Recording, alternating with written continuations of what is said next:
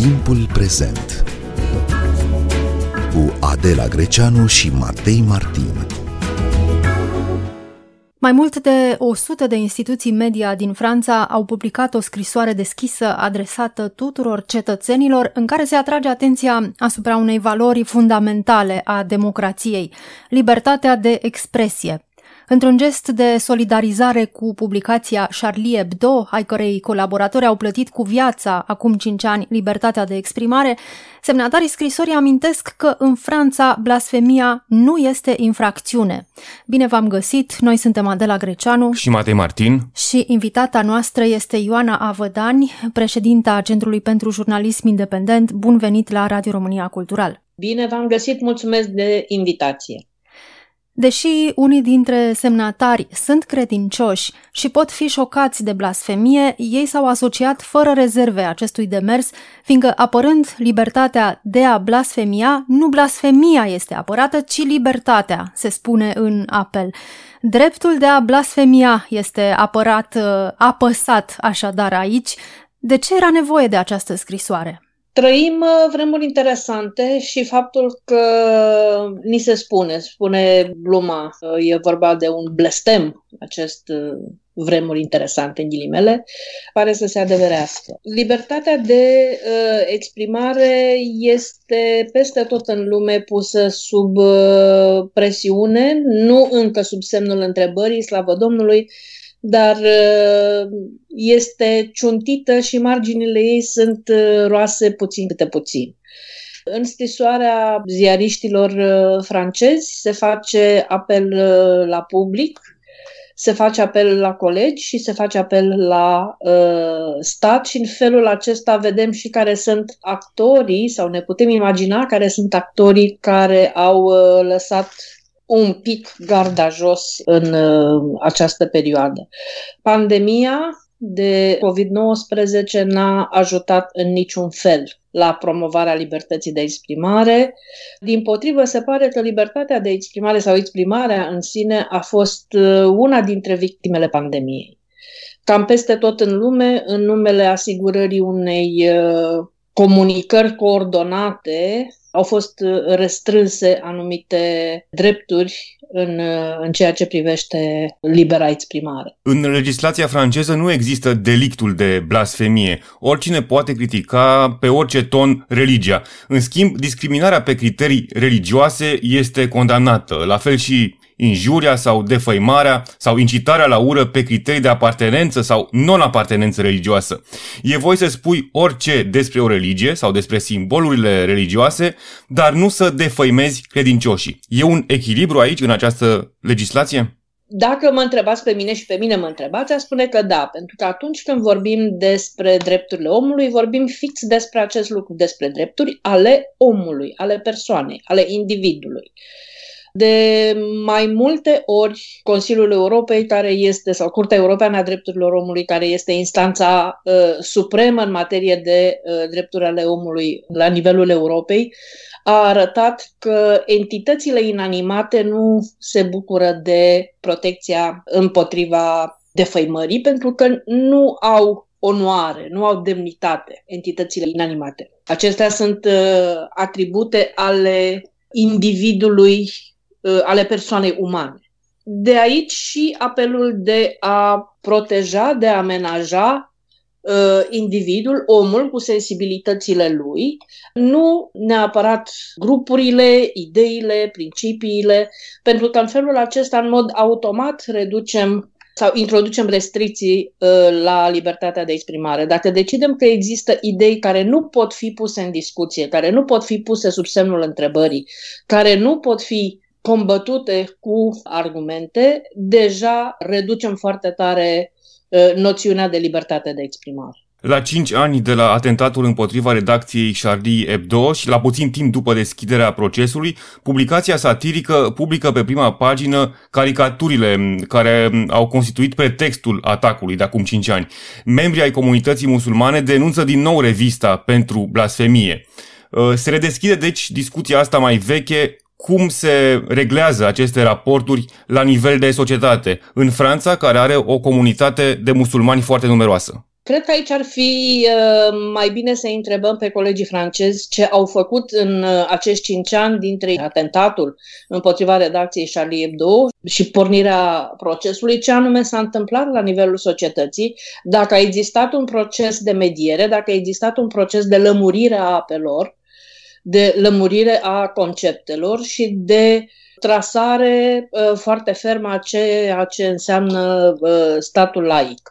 Dacă ne uităm la ce s-a întâmplat în Franța în ultimii doi ani, cu protestele de uh, stradă, unele dintre ele extrem de, de violente, ne dăm seama că problema este merge mult dincolo de discuția despre uh, blasfemie, că Franța este probabil într-o criză a societății pornită din uh, polarizare, iar polarizarea pe linii religioase sau uh, ideologice este doar una dintre ele. Dar se pot simți jigniți membrii ai comunității musulmane pentru că o publicație satirică publică um, desene, caricaturi cu profetul Mahomet? Nu mă îndoiesc că se simt jigniți. Nu mă îndoiesc de lucrul acesta și că există oameni care suferă la modul sincer văzând aceste uh, caricaturi, dar ajungem din nou la ideea statului de drept și ce anume este protejat prin uh, lege într-un astfel de stat. Nu există nicio obligație a statului să te facă să te simți confortabil în societate. Ți se apără dreptul de a-ți practica propria religie, ți se apără dreptul de a gândi cum vrei, de a te exprima cum vrei în anumite uh, limite care îți de dorit a fi foarte largi, dar nu există nicio garanție că te poți simți confortabil în detrimentul celorlalți uh, membri ai, uh, ai societății. Acesta este un uh, lucru asupra cărora ar trebui să insistăm și noi în România mai, mai mult. Și societatea românească suferă de această, să-i spunem, țâfnă. Oamenii se supără foarte tare, reacționează la cele mai mici provocări. Cred că ar trebui să investim și resurse și timp și uh, ceva gândire în a crește reziliența publicului. Haideți să nu ne mai ofensăm din orice. Dar oare e nevoie și de limite, de limite ale legii? Cu siguranță, orice lege asta face, de fapt, impune, impune niște limite. Numai că acele limite trebuie să aibă niște caracteristici foarte clare. În uh, limbaj juridic li se spune uh, limitări legitime iar ele vizează câteva domenii foarte bine delimitate. Este vorba de demnitatea umană și, încă o dată, vorbim de demnitatea umană, nu a ideilor sau instituțiilor. Vorbim de siguranța națională și vorbim de sănătate publică și de protecția minorului. Deci sunt 3-4 zone, nu mai mult de atât și cum ar putea fi totuși gestionate aceste raporturi uneori foarte sensibile. De pildă, uh, acum, ca urmare a republicării pe prima pagină a caricaturilor cu profetul uh, Mahomet, o celulă Al-Qaeda activă în uh, Franța i-a amenințat din nou pe redactori cu moartea. Sigur, aici serviciile de informație probabil că vor încerca să-i caute, îi vor băga în arest probabil și așa mai departe. Dar cum pot fi gestionate relațiile într-o țară cu sensibilități foarte multe? O, dacă aș avea răspuns la această întrebare, aș fi probabil o persoană foarte căutată sau foarte bogată pentru sfaturile sale. Ceea ce aș vrea să remarc pentru început este că dacă ajungem să legiferăm în Europa sau să adoptăm în Europa politici care să fie pe placul Al-Qaeda, înseamnă că am pierdut bătălia. Bătălia cea mare, din acest punct de vedere, se duce între principiile noastre legate de libertate, drepturi și libertăți, care sunt uh, liberale în gândire, nu neapărat în sens uh, partinic, ideologic, și gândirea fundamentalistă, care este bazată pe uh, restricții și pe un singur adevăr care este și de origine divină, deci care nu poate fi pus în discuție sub, sub nicio formă. Deci n-aș porni de la ideea că trebuie să luăm vreo măsură pentru a face pe plac fundamentaliștilor islamici, ortodoxi, budiști, de orice, de orice orientare. Cred că statul are o obligație foarte solidă de a-și proteja uh, cetățenii, indiferent de gândirile lor și opiniile lor și preferințele lor uh, religioase. Și aici, într-adevăr, cum, uh, cum spuneați, aparatul de protecție și uh, polițienesc ar avea uh, ceva de spus. Uh, dar cred că și societatea în esență ar trebui să se schimbe într-un fel sau să se manifeste mai puternic în favoarea discursului uh, liberal. El este numit în teorie discursul liberal. De aici și demersul uh, jurnaliștilor francezi care fac apel la societate, la compatrioților, apel care le cere compatrioților, le cere francezilor să gândească ce vor când vor, cum vor și să se exprime. Deci nu îndeamnă pe francezi să gândească într-un anume fel, ci să gândească și să se exprime, apărând în felul acesta însăși libertatea de exprimare. Nu atât conținutul exprimării, cât dreptul. Așa cum uh, cum spuneam în uh, proporile de, de început, când vorbeam de libertatea de a blasfemia.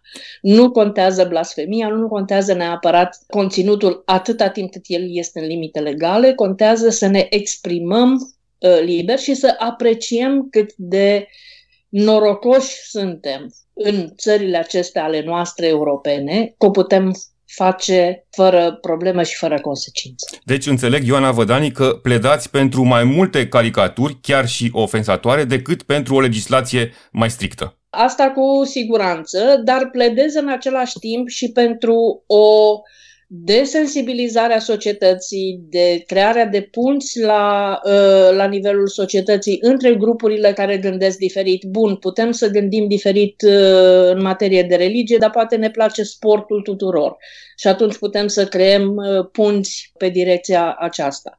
Cred că marele pericol al, al unor astfel de fundamentalisme este scindarea societății, polarizarea ei iar uh, modalitatea de a contracara acest pericol este să încercăm să găsim punți de legătură între diferitele segmente ale societății. Ioana Vădani, cum vă explicați uh, solidarizarea atâtor instituții de presă, atâtor ziariști cu opinii probabil diferite pe, pe diverse subiecte? Mi s-a părut un, uh, o să folosesc un cuvânt mare, mi s-a părut un gest de disperare. Libertatea de exprimare este, așa cum spun și colegii francezi, dar este o metaforă pe care și noi o foloseam de, de ceva timp încoace, uh, este ca aerul. Noi nu vorbim despre aerul pe care îl respirăm, nu ne gândim la el decât în momentul în care începe să ne lipsească, în momentul în care nu mai putem respira sau calitatea aerului este proastă. Cu libertatea de exprimare se întâmplă un uh, fenomen uh, într-o totul asemănător ne-am obișnuit atât de mult cu ea, ne este atât de naturală, încât nu ne mai gândim la ea ca la, ca la o libertate, să spunem, juridică, teoretică. Începem să ne gândim la ea în momentul în care se erodează, în care ne lipsește, în care calitatea ei uh, scade.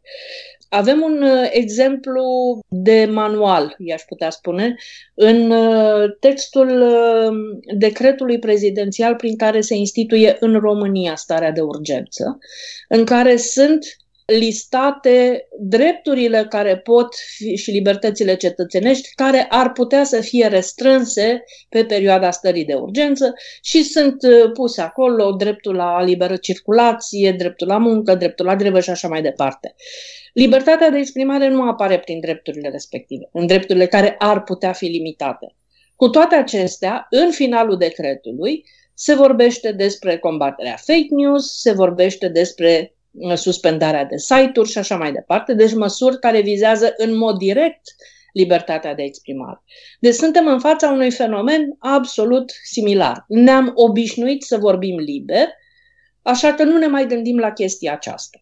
Ne-am obișnuit să vorbim liber, astfel că libertatea de expresie este invocată și de cei care neagă existența bolii COVID-19, este invocată și de cei care propagă teorii ale conspirației și de cei care instigă la ură sau chiar la violență pe motive de etnie sau orientare sexuală. Cum pot fi lăsați să se exprime liber acești oameni, dar fără ca mesajul lor să aibă consecințe fatale pentru alții? Aici ar trebui să facem o distinție foarte clară. Dacă eu cred că pământul este plat, nu fac niciun rău oamenilor din jurul meu. Dacă eu cred că nu există COVID, dar mă supun regulilor în vigoare, de asemenea nu fac niciun rău oamenilor din jurul meu. Este libertatea mea de a crede ce vreau, iar această libertate mi este la rândul ei garantată.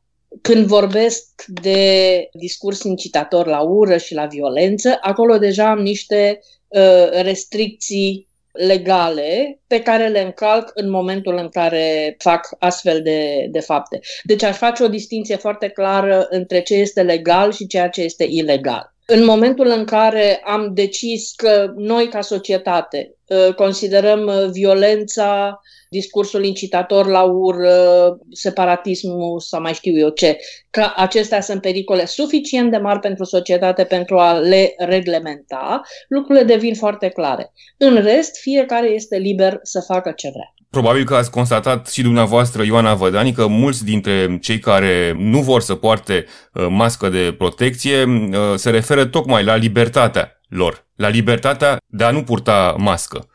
Nu există o astfel de libertate. Există libertatea de a crede că este inutil să poți mască. Libertatea aceasta există. Dar atâta timp cât statul a venit și a dat un set de reguli care se aplică în mod egal tuturor cetățenilor, libertatea ar trebui să se manifeste în interiorul acestor reguli sociale. A, nu-ți convine sau consider că este exagerată regula de a purta mască, există în interiorul statului de drept mecanisme care pot să te ajute să contești această decizie. O contești la Curtea Constituțională, dai statul în judecată. Există mecanisme care îți permit să contești o astfel de decizie. A încălca legea, oricare, pe motiv că tu nu ești de acord, nu este un comportament democratic. Pe rețelele de socializare se pot transmite aproape orice opinii și mesaje, inclusiv amenințări cu moartea. Cum gestionăm acest instrument care oferă libertate de exprimare tuturor, dar care pare să se întoarcă împotriva noastră la un moment dat? Și aici este o problemă complicată. Ă, nu cred că fiecare dintre noi poate gestiona instrumentul ca atare este nevoie de o conlucrare între patronii, posesorii platformelor, între utilizatori, între stat și între oamenii care înțeleg foarte bine modul în care funcționează uh, internetul de fapt. Dacă vorbim de amenințări cu moartea, încă o dată, este un delict penal. Avem instrumentele pentru a depune o plângere pentru a face ca poliția să uh, identifice autorii și să ia măsurile necesare. Bun, acesta este un caz uh, extrem și cumva poate limpede, dar dacă cineva vine și spune adesea să eliminăm pe unii dintre noi din motivul X și tot spune și tot spune și tot spune asta și la un moment dat uh, câștigă adepți care poate fac acest lucru la un moment dat. Aici cum uh, poate interveni statul sau cine poate interveni? Ajungem iar la chestiunea dacă eliminarea grupului sau persoanei respective este sau nu este acoperită de lege. Dacă este acoperită de lege, intervenția statului se poate face din, uh, din primul moment, nu e nevoie să devină suficient de mulți uh, adepți sau să atragă persoana respectivă suficient de mulți adepți.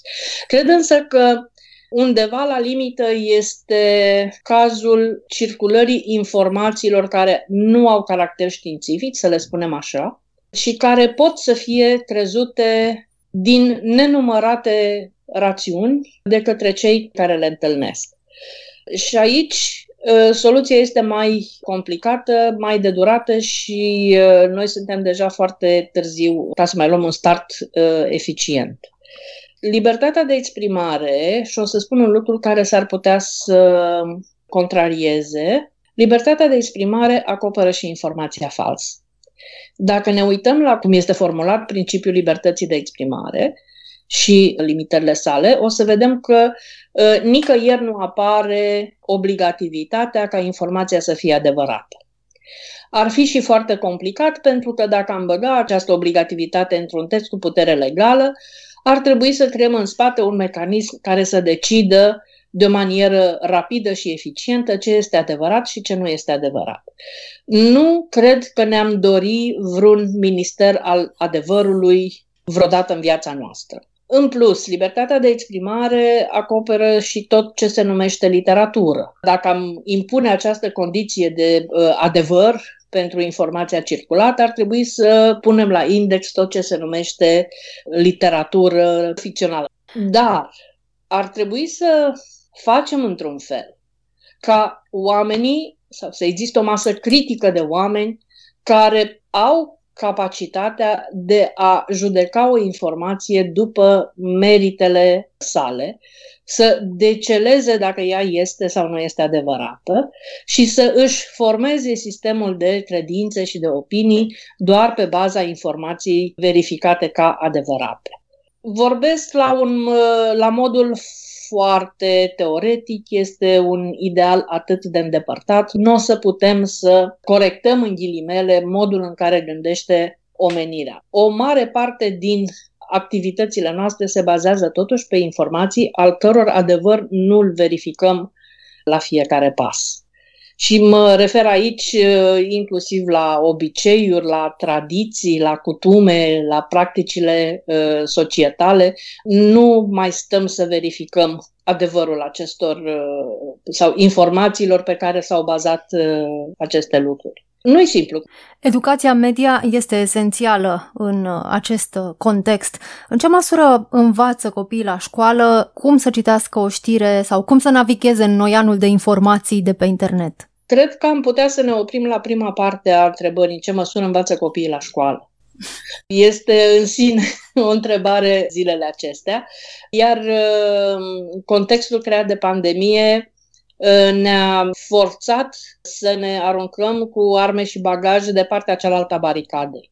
Nu cred că este un secret pentru nimeni că sistemul uh, de educație din România a fost mai degrabă dușmănos cu mediul online. Anul trecut școlar discutam despre reguli care să interzică copiilor să vină cu telefoanele în uh, clasă. Vorbeam cu oameni care considerau că internetul este o pierdere de timp.